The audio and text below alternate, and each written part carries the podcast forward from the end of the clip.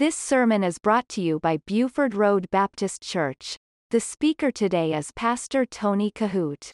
Take your Bibles and turn with me this morning to John chapter 14. For the last 6,000 years, God has chosen to speak not only through prophets and the apostles, but through His written word. And He has given us the Word, the Word of God. You hold it in your lap today. It's the breath of God. He's given us this book that we call the Bible, all 66 books.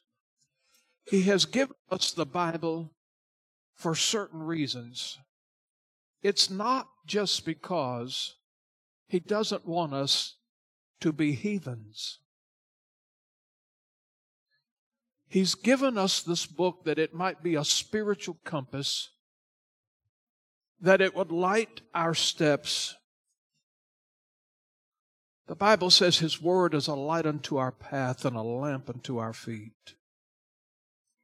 A lamp unto our feet and a light unto His path. It's given to us as we travel through light and travel through darkness in this journey of life for one particular reason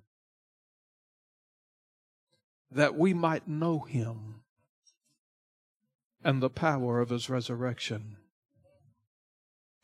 As I mentioned last Sunday, and we are currently in our annual Bible prophecy sermon series, God has never intended for his people to walk in darkness, but to always give them light.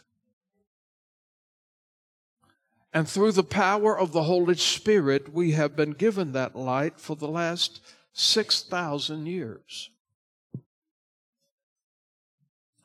Now, this morning, I'm going to be speaking on what I believe probably in our Bible prophecy sermon series. Next Sunday, I'll be speaking about the judgment seat of Christ, the very next event that takes place after today's message. But on God's prophetic calendar, and he does have one. And keep in mind that God does not compute time like we do. But the very next thing that's going to happen on God's prophetic calendar is what we're talking about today, and that's the rapture of the church. We have been speaking on Bible prophecy for over 20 years here at Buford Road. And I would hope by now that you know Bible prophecy almost as well as you know the gospel. The gospel being, for God so loved the world that he gave his only begotten Son, that whosoever believeth in him should not perish but have everlasting life. And Bible prophecy concerning these wonderful promises that engulfs the gospel because I assure you of this death does not end all. It's appointed unto men once to die, and after that, the judgment. So, the bottom line truth of the matter is this every one of us will be somewhere forever. And so today, I believe out of all the prophetic sermons that we have preached and that we will be preaching. Today's message is probably the most curious of them all. And we're going to be talking about the rapture. I'm going to probably clarify some things about the rapture because what I have found out through the years of ministry, almost preaching the gospel for 50 years, I have found out that some have tangled up certain events and tried to paint pictures of the rapture that just simply are not true. And as colorful as they present them and warm and fuzzy, but it's my desire in my heart to give you the pure, the unadulterated Word of God so that you will not leave here today with the rapture tangled up in your mind. If you pay very close attention, it's my goal, it's my heart's desire that I give you these incredible truths about this most important doctrine, the next thing on God's prophetic calendar. And so let's get to work. I want you to take your Bibles and turn with me now to John chapter 14. And I'm going to read for you, and these verses, verses 1 through 3, I, I would hope that you are so well familiar with these verses that as well as you can quote John 3:16 from memory, you ought to be able to quote these three. Every believer ought to know these words. In John chapter 14, verse number 1, let not your heart be troubled. Ye believe in God, believe also in me. For in my Father's house, and, and I love this, this is one of the reasons why I love the King James so much. Because you can look at other translations of Scripture and it would say something like this For in my Father's house are many rooms, for in my Father's house are many houses. But this is one of the trillions of reasons why I love the King James, because the word says, For in my Father's house are many mansions. So for the person that says, well, you know, preacher, I'm not really interested in living all of this spiritual life, the Christian life. You know, the, the bottom thing, bottom line thing for me is this. I just simply don't want to go to hell at the end. And so if God would just see fit to build me a little cabin somewhere over there in glory, I, I can spend the rest of eternity and let the endless ages roll on by. Well, I hate to disappoint you because there are no little cabins in heaven. No little tiny houses in heaven. In my Father's house are many mansions. If it were not so, I would have told you. I go and prepare a place for you. And if I go and prepare a place for you, oh, I love these words. I will come again and receive you unto myself, that where I am, there ye may be also. Now, that's John chapter 14 and verses 1 through 3. If you have found the place, you have read the scriptures. Now, listen very carefully. We're going to cover a lot of ground today, and again, it's my goal to untangle maybe some myths, some fables, some things that are simply not true that maybe you have heard about the rapture, and that we can give you some straight, pure gospel today. There are many prophecies in the Bible about the first advent of the second coming of Jesus. And I remind you, there are two of them. There is what is called the first advent of his coming, his return, and then there is the second advent. We'll talk about it in just a minute. You might be interested to know that there are over 55 prophecies in the Old Testament about the second coming of the Lord Jesus Christ. This morning, I want to give you two testimonials from the New Testament about His promise to come again. And so I want you to listen very carefully. Two promises, two testimonials. In fact, one of them comes from the opening scripture that we've given you this morning, John chapter 14. And I want you to notice these four words in that passage. He said, I, Jesus is speaking. If you have a red letter edition Bible, every time you see print in red, that's the Lord Jesus speaking.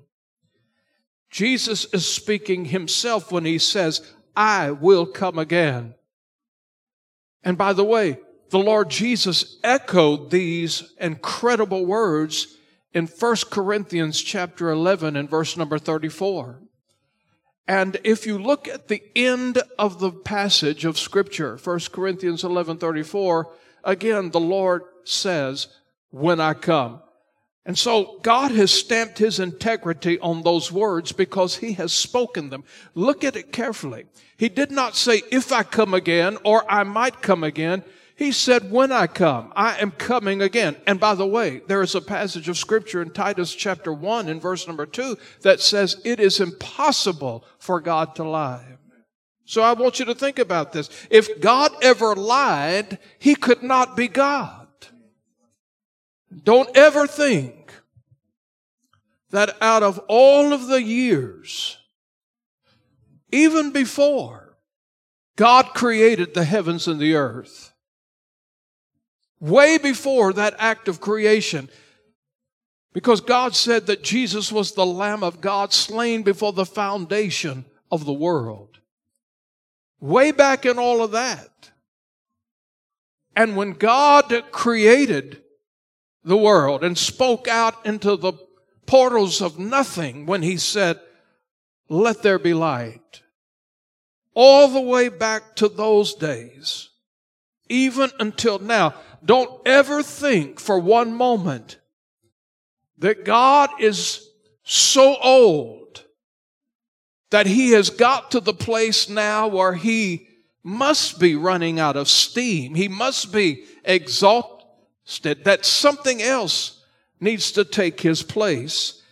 Because there's a passage of scripture in Psalms chapter 41 and verse number 13 that says, Blessed be the Lord God of Israel. Look at this now. From everlasting and to everlasting Amen.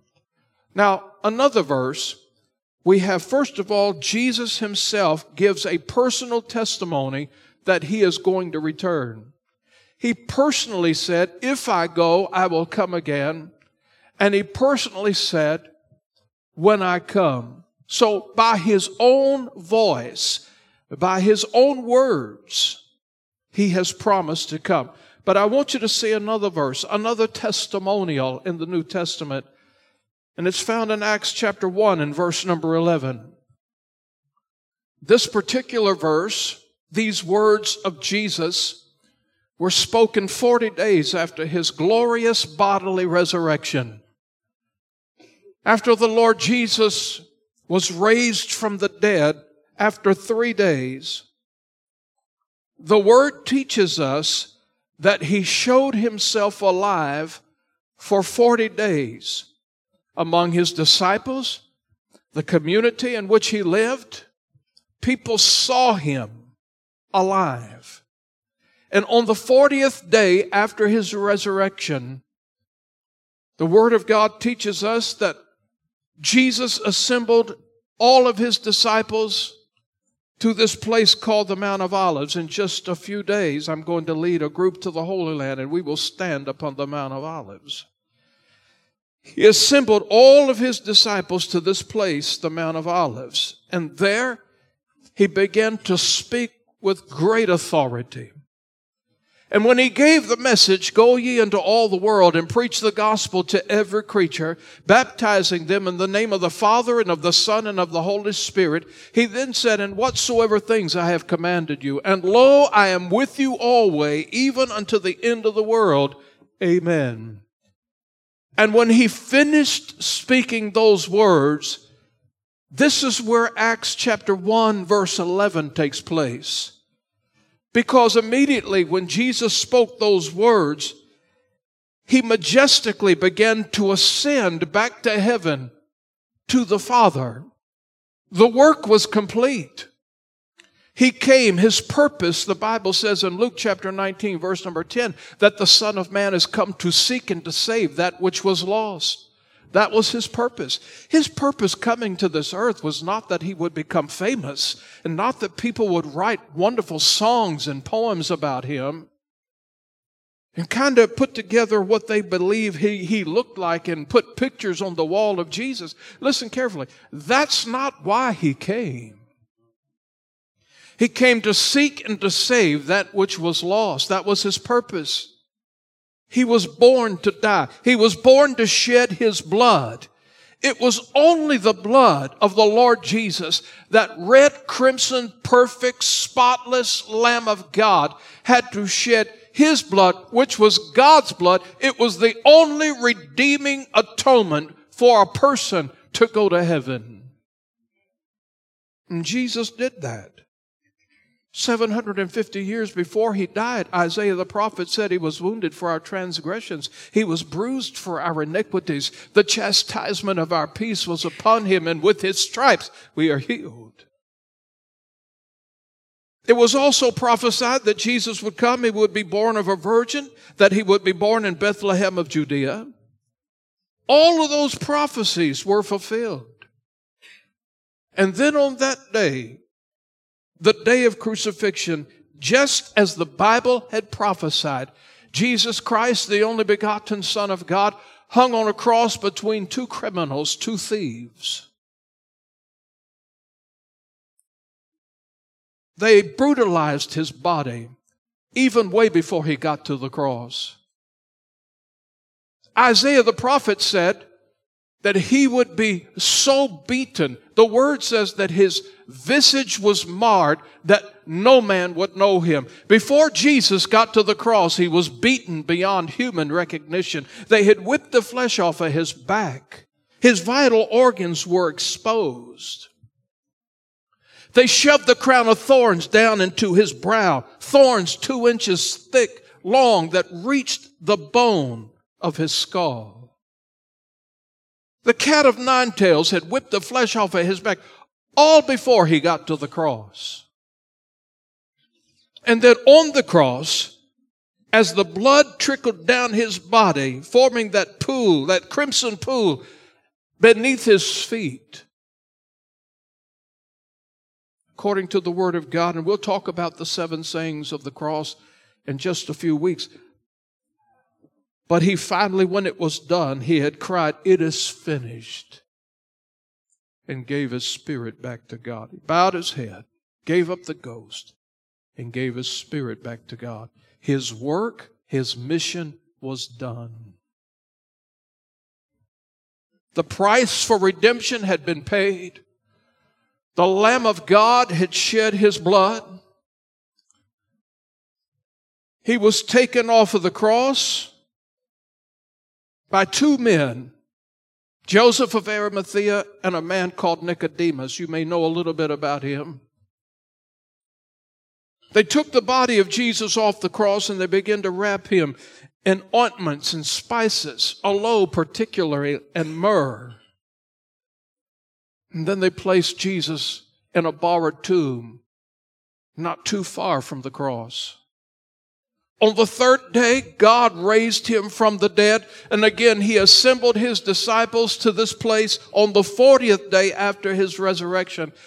And now it was time for him to go back to the Father. His work on this earth was done. It is finished, is what he said. And by the way, let me say this there is absolutely nothing that a human being can do to add to salvation. You cannot make it any better and you cannot make it any less than what it is. It is perfect. It's God's plan of salvation. It was so complete.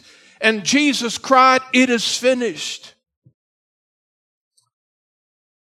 And now on this 40th day, while his disciples are gathered together, he's now being caught up in the cloud. He is now leaving this earth.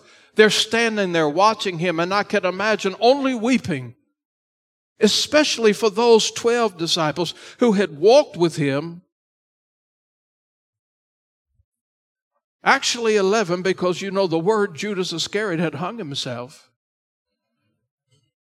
But particularly those 11 disciples are now, I mean, they had spent the last three and a half years of their life walking with him, talking with him, sleeping with him, eating with him, watching him perform miracles. And now the closest friend that they have ever experienced in their life is being taken from them. Jesus tried to prepare them for that. They couldn't quite grasp it. But now, on the 40th day after his resurrection, he's being caught up in the clouds. He's ascending back to the Father. And as he is disappearing into the heavens right before their eyes, the Word of God says that the angel began to speak which also said in verse 11, Ye men of Galilee, why stand ye gazing up into heaven? This same Jesus, I'm telling you, when the Lord Jesus returns in the rapture, I'm so thankful that I can tell you today that He's not going to send an archangel after us. He's not going to send Gabriel after us. He's not going to send a cherubim after us. He's not going to send a seraphim after us. When the Lord Jesus comes, He is coming personally for you and I. Somebody, the church say amen. Why stand you gazing up into heaven? This same Jesus, which is taken up from you into heaven shall so come. Listen, this is a testimony. Shall so come in like manner as you've seen him go into heaven. And so when we look at this, we have two personal testimonies. One of the Lord Jesus himself. If I go, I will come again. And then we have the testimony of this angelic experience. And I can assure you of this. Listen carefully. The rapture is not going to be something that you're going to want to read about in the day after's newspaper. Keep that in mind. If you read about the rapture the day after the rapture, you are in a heap of trouble. Now turn with me to the Gospel of Matthew chapter 24 because number two, if you're following on your bulletin, I want you to see something because Jesus explains the spiritual condition of the world before he returns. And as I told you last week, we are living in the times that the Bible describes as the times of the Laodicean. The word Laodicean means the rights of the people. I don't have time to really dig into that today, but you know and I know that this is the generation right now that is being motivated from one point of the globe to the other on this thing called the rights of the people. Jesus said this in Matthew 24, verse number 1 through 14. And Jesus went out and departed from the temple. And his disciples came to him for to show him the buildings of the temple. And Jesus said unto them, See, ye not all these things? Verily I say unto you, there shall not be left here one stone upon another that shall not be thrown down. And as he sat upon the Mount of Olives, the disciples came unto him privately, saying, Tell us, when shall these things be? And what shall be the sign of thy coming and the end of the world? and Jesus answered and said unto them, Take heed that no man deceive you. For many shall come in my name saying that I am Christ. Right now on this earth, there are nine people who declare that they are Jesus Christ and shall deceive many, and you shall hear wars and rumors of wars. See that ye not be troubled, for all these things must come to pass, but the end is not yet. For nation shall rise against nation, and kingdom against kingdom, and there shall be famines and pestilences. Are we not living in the day of pestilences? This is diseases and earthquakes in diverse places. Think about this.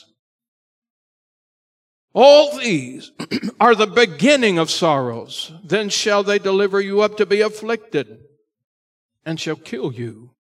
And you shall be hated of all nations for my name's sake. And then shall many be offended and shall betray one another and shall hate one another. And many false prophets shall rise and deceive many. And because iniquity, and that word iniquity means sin, and because iniquity shall abound, the love of many shall wax cold. But he that shall endure unto the end, the same shall be saved. And this gospel of the kingdom shall be preached in all the world for witness unto all nations, and then shall the end come. Now, in this passage, Jesus himself gave a chilling description of what the world is going to be like right before he returns. Jesus describes the condition of the world to be a great falling away. And by the way, the apostle Paul spoke about that too in Second Thessalonians chapter 2. I want to quickly read that for you. He said, Now we beseech you, brethren, by the coming of our Lord Jesus Christ and by our gathering together unto him, that ye be not soon shaken in mind or troubled, neither by spirit nor by word, nor by letter as from us, as that the day of Christ, listen carefully, the day of Christ is not the day of the Lord. The day of Christ is talking specifically about the rapture. The day of the Lord deals specifically with the revelation. There's seven years between the two of them. As that the day of Christ is at hand. Let no man deceive you by any means, for that day shall not come except there, listen, Jesus is speaking. When you think about this very carefully, he's saying that the rapture will not come until there is a great falling away. Let no man deceive you by any means, for that day shall not come, except there be a falling away first, and that man of sin be revealed, the son of perdition. And so verse 2 is talking about the day of Christ, the rapture. Now, the day of the Lord is the revelation. When the Lord Jesus comes in the rapture, we will meet him in the air. I'll give you specifics for that in just a minute. Seven years after the rapture, he will return in the revelation. The word says in Zechariah chapter 4, verse number 14, In that day his feet shall stand upon the Mount of Olives, and it shall cleave in two. It's a marvelous, marvelous happening. And in this series, I will go into depth with that for you. But verse 3 says right before Jesus returns that there's going to be a great falling away. And that means this. there is going to be a world, there's going to be a society who is against, by large, who is against the Word of God. And that is being fulfilled right before your very eyes right now. This world as a whole is not for the Word of God. It's not for God Himself. It's not for the church. It's not for the Lord Jesus Christ. This world, by large, is totally against it. That's being fulfilled today. The Bible is being declared all over the planet in multiple ways as hate speech. I'm talking about, about millions of people all over the world. People all over the world look at this Bible that you hold in your lap today as being worthless. They look at it as though it no longer matters. They look at it as if it was one big hoax, one big total lie.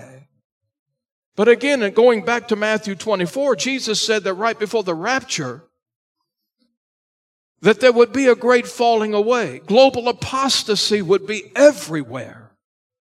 And he went on to say that in his end time message that, and this, listen, church, you need to perk up here and listen very, very carefully. I encourage all of you that are watching by internet today, do not let this go by. And this is a scary truth. This is a scary reality. Jesus said right before I come, not only would there be global apostasy from one end of the earth to the other, but Jesus went on to say that it would be in the church as well. Now listen carefully. He's talking about a great falling away. He said the falling away would take place on the earth right before I come. He said not only would it take place in the earth, but he said it would take place in the church. So listen to this. You cannot fall away from anything unless you were first close to it. Let me explain that again. Listen carefully. Jesus said, in the church, in the church, that would be a great falling away. And I say this to every professing Christian. And I emphasize professing. You cannot fall away from something unless you have been close to it. I hope and pray that you let that truth sink in today. Look with me in Matthew chapter 25. In verse number 1 through 13, I read quickly. Then shall the kingdom of heaven be likened unto ten virgins which took their lamps and went forth to meet the bridegroom. And five of them were wise, and five were foolish. They that were foolish took their lamps and took no oil with them. But the wise took oil in their vessels with their lamps, while the bridegroom, now let me say this, this is a parable, this is a earthly story with a heavenly meaning.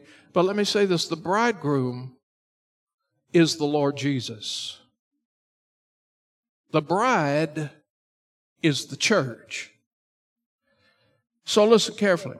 While the bridegroom tarried, they all slumbered and slept. And at midnight there was a cry made, Behold the bridegroom. Again, this is an earthly story with a heavenly meaning. Behold, the bridegroom cometh, go ye out to meet him. Then all those virgins arose and trimmed their lamps. And the foolish said unto the wise, Give us your oil, for our lamps are gone out. But the wise answered, saying, No, not so, lest there be not enough for us and you. But go ye rather to them that sell and buy for yourselves. And while they went to buy, the bridegroom came. Are you rapture minded here? The bridegroom came and they were ready, went in with him to the marriage. And the door was shut. Remember the days of Noah when he built the ark. As long as the door was open, every human being on the earth had an opportunity. But when God shut the door, humanity perished except those eight people, Noah and his family on the ark. Afterward came also the other virgins, saying, Lord, Lord, open to us. But he answered and said, Verily, verily, I said unto you, I know you not. Watch therefore, for you know neither the day nor the hour when the Son of Man comes. This is a beautiful par- parable that emphasizes the commotion that's going to take place when the rapture happens. Keep in mind, Jesus never said that there would, that, that we would not know the seasons. We would not know the signs before he returns. He proclaimed that we would not know the day nor the hour. But there's something interesting in this parable of the ten virgins and how it reveals the spiritual condition on this earth before he returns. Because in this parable, the bridegroom is Jesus. And the ten virgins represent the church, or maybe better words, the religious community. The only real and true church, by the way, is what is called the ecclesia, the called out assembly, those who have truly received the Lord Jesus Christ as their personal Savior, those that have been miraculously, truly born again. And Jesus said this that when He comes in this parable, we get the story that only half of the professors who are possessors will be ready. And He is saying this he is saying that out of the ten, five were ready and five were not. He said five were wise and five were foolish. He is saying that only half of their lamps were all trimmed and burning. And I'm going to share something with you this morning that's not comfortable for a lot of people to hear. And the reason it's not comfortable because we are allowing ourselves to gravitate and accept this political correct nonsense that's going all over the world. What we are doing, we're allowing political correctness to turn us into fools. But I will tell you the truth this morning. A good pastor will not tell you stuff you want to hear. A good pastor will tell you stuff you need to hear. And that's all the difference in the world. Let me tell you something about these five foolish virgins. They represent the religious community, the politically correct church going people who call themselves the church, by the way, who are really not saved. You know, it used to be said to walk the walk and talk the talk. But we're living in a time that the religious community do not even talk the talk anymore. Are you with me? Now listen. And according to Jesus, it's the time that takes place right before the rapture.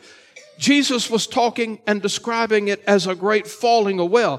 Away. And, it, and it's going to affect, this falling away is going to affect professing Christians. It's going to affect the church as well as it affects the apostates in the world. And so listen carefully. Not only the world, agnostics, atheists, infidels, listen, not only the world, but many churches, places of assembly, just like ours, with a steeple on the roof, maybe a cross in the lobby. Listen carefully. Many churches today are rejecting the absolute clear teachings of the Bible. Many churches are doing that. What do you say, preacher? Let me tell you, there, there are professing, professing Christians that are clearly rejecting what this book says about abortion.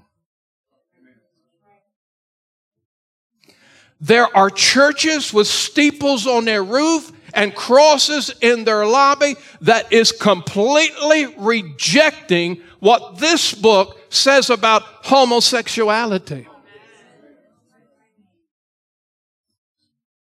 Oh, and they do it with all kinds of love and fluff and all this stuff.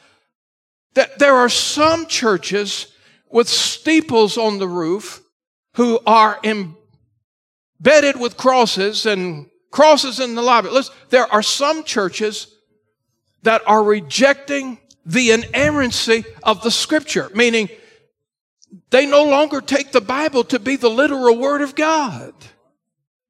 For example, when it comes to the subject of hell, there are many churches. Crosses on the steeple, crosses in the lobby, who reject the scriptural biblical teaching on hell. Some no longer even preach about hell. Some no longer preach about a real literal devil. My response to that is this, that if the Bible the Word of God. If the Bible is lying to us about hell, then why should we believe anything about it concerning heaven? If this book is wrong on one thing, then how in the world could we believe anything it says?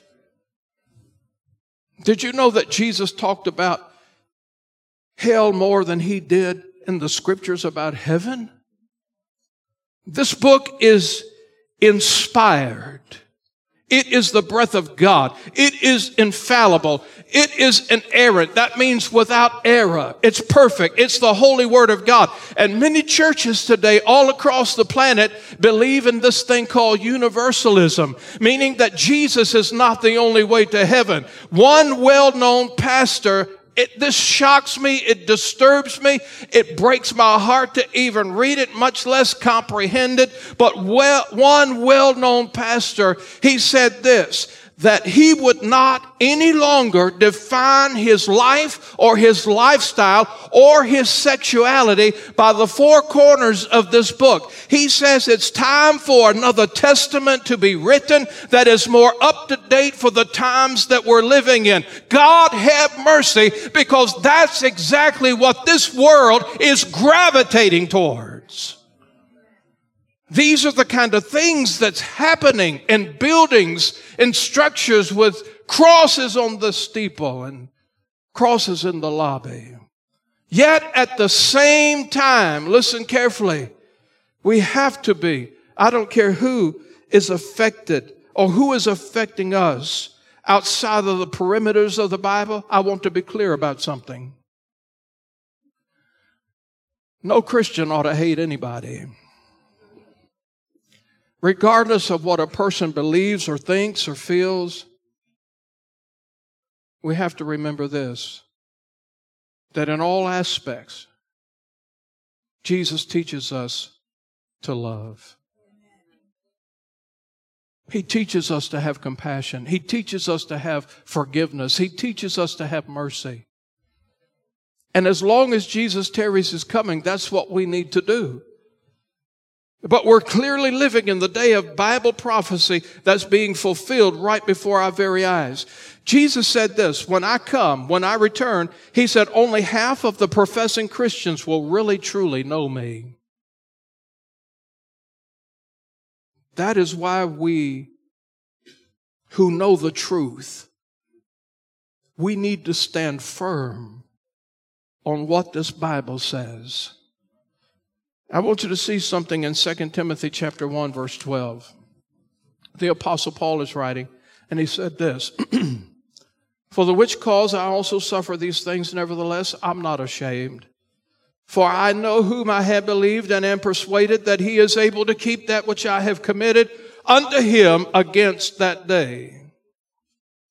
And so we need to have the same confidence that the apostle Paul had when it comes to our faith. I want you to look again at what Jesus said in Matthew 24 verse 12. They'll get it here on the scripture for you real quickly here. And because iniquity or sin shall abound, the love of many shall wax cold. So Jesus is describing the world that we're living in right now. This very moment, right now. So when the rapture takes place, listen carefully. This is something to remember. When the trump of God sounds and the dead in Christ will rise first, we talk about that next Sunday in the judgment seat of Christ. But listen carefully. When the rapture takes place, there will not be one single saved person left on this earth at that time. It will become completely a different world. Number three, quickly. Jesus gave us examples. in Luke chapter 17, verse 26 through 37, he said this, As it was in the days of Noah, so shall it be in the days of the Son of Man. They did eat, they drank, they married wives, they were given in marriage until the day that Noah entered into the ark, and the flood came and destroyed them all. Likewise also, as it was in the days of Lot. They did eat, they drank, they bought, they sold, they planted, they builded. But the same day that Lot went out of Sodom, it rained fire and brimstone from heaven and destroyed them all. Even thus shall it be in the day when the Son of Man is revealed. In that day, he which shall be upon the housetop and his stuff in the house. That's a message all in itself. You know, we, we got a lot of stuff we're more concerned about than Jesus. You can't take stuff with you when you go to heaven. Have you ever seen somebody going to heaven pulling a U-Haul trailer? It's not going to happen. Look at this. Let him come down to take it away, and he that is in the field, let him likewise not return back. Remember Lot's wife. Whosoever shall seek to save his life shall lose it, and whosoever shall lose his life shall preserve it. I tell you, in that night there shall be two men in one bed. The one shall be taken. That's not talking, by the way, it's not talking about homosexuals. That's talking about in different places of the world. It's going to be daylight in one place of the world. It's going to be nighttime in another place of the world. Some people be working. Some people be sleeping. That's what this is in reference to. Don't let anybody try to pervert the scriptures with you. Now look, two women shall be grinding together. The one shall be taken, the other left. Two men shall be in the field. The one shall be taken, the other left. And they answered and said unto him, Where, Lord? And he said unto them, Wheresoever the body is, thither with the. Look at this. This is important. I'm going to show you something. I'm going to untangle something maybe for you right now. Whethersoever the body is, thither will the eagles be gathered. Now, Jesus compared all of this to the days of Noah, meaning that right before his coming, not only would it be apostasy, not only would it be a great falling away, he said, but right before I come, the world is going to be engulfed full of violence. Look around. And he compared it to the days of Lot, which was a period of time in human history where humanity was completely perverted. And it's clear that the world has decided to go completely today against the Word of God and to ignore it. Now, in chapter 17 of Luke, I want you to see this. Number four, because the rapture is going to be a selective event. In Luke 17, verse 34 through 36. The word says, I tell you in that night there shall be two men in one bed. The one shall be taken, the other shall be left. Two women shall be grinded together, the one shall be taken and the other left. Two men shall be in the field, the one shall be taken and the other left. So here's what this means. when the rapture takes place, there will be some Christian women who are married who will be raptured, taken out of this world. And there will be some who are married to a good Christian woman, a husband who is lost. And according to the scripture, the wife will be taken and the husband will be left. Children under the age of accountability will go. So when the rapture takes place, the saved will go, the lost will be left behind. And then number five, and we talk a little bit more about this next Sunday, the rapture will take all believers into the air to meet Jesus. This, this is a misconception. When, when, when the rapture takes place, regardless of what you heard, we're not going to immediately be raptured into heaven. Because when the rapture takes place, the Lord Jesus comes and according to the scripture, we will meet him in the air. And Jesus went on to explain this.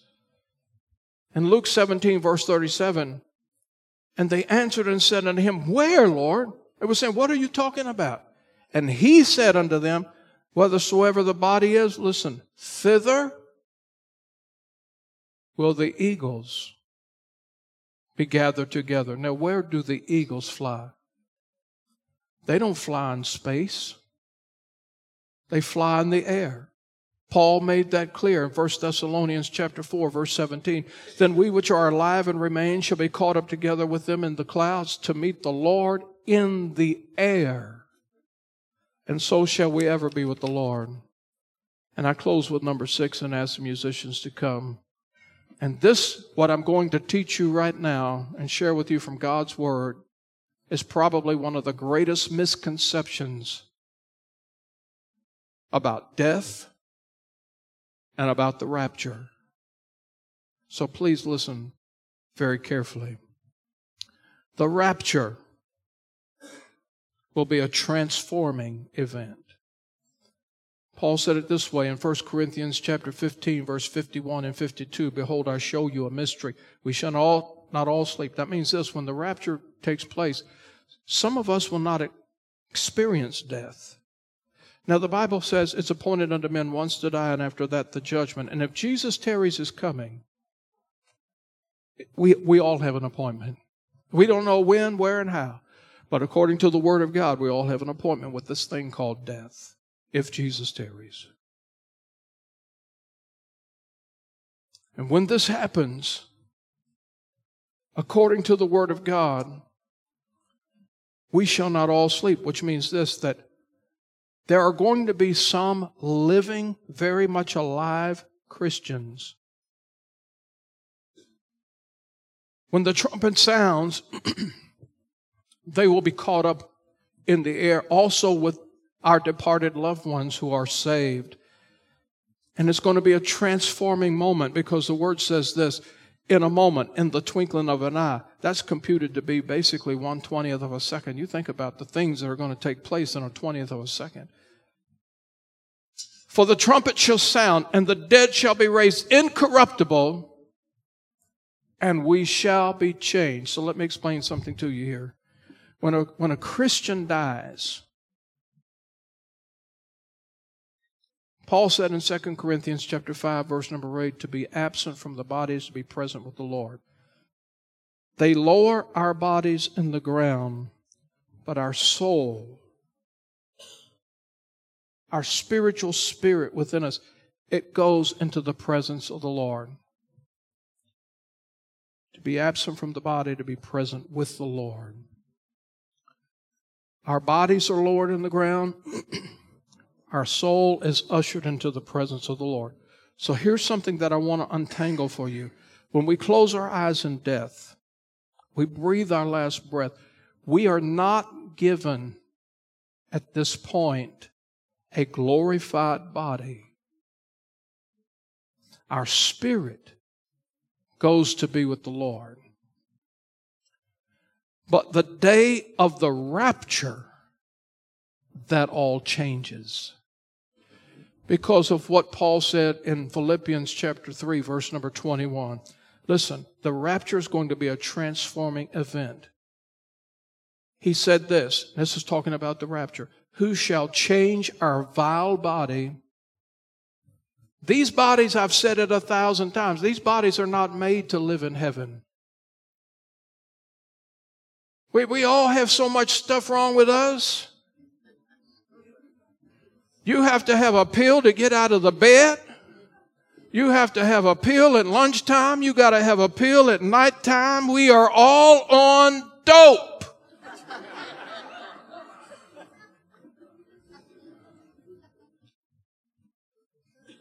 David said this in Psalms 23 And I shall dwell in the house of the Lord forever, not in a body like this.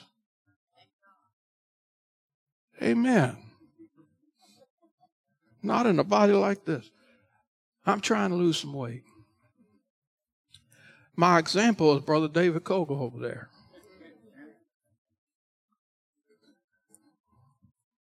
The other night,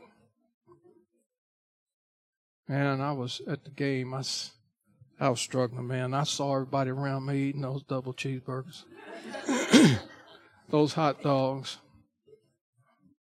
I was in a bad way. I went over there to him. I said, Oh, brother, brother, encourage me. I'm having trouble. This is what he said. He said, You're doing good. I said, That ain't working. He said, Well, I'm getting ready to have some nachos and cheese.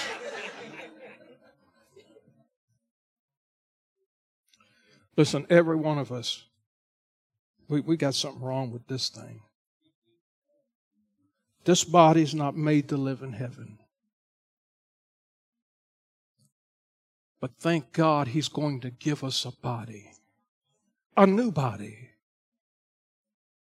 We won't have hearing aids, eyeglasses, nitroglycerin. We won't have oxygen tanks. Listen, none of us are going to stumble and limp into heaven. None of us. Kidney stones?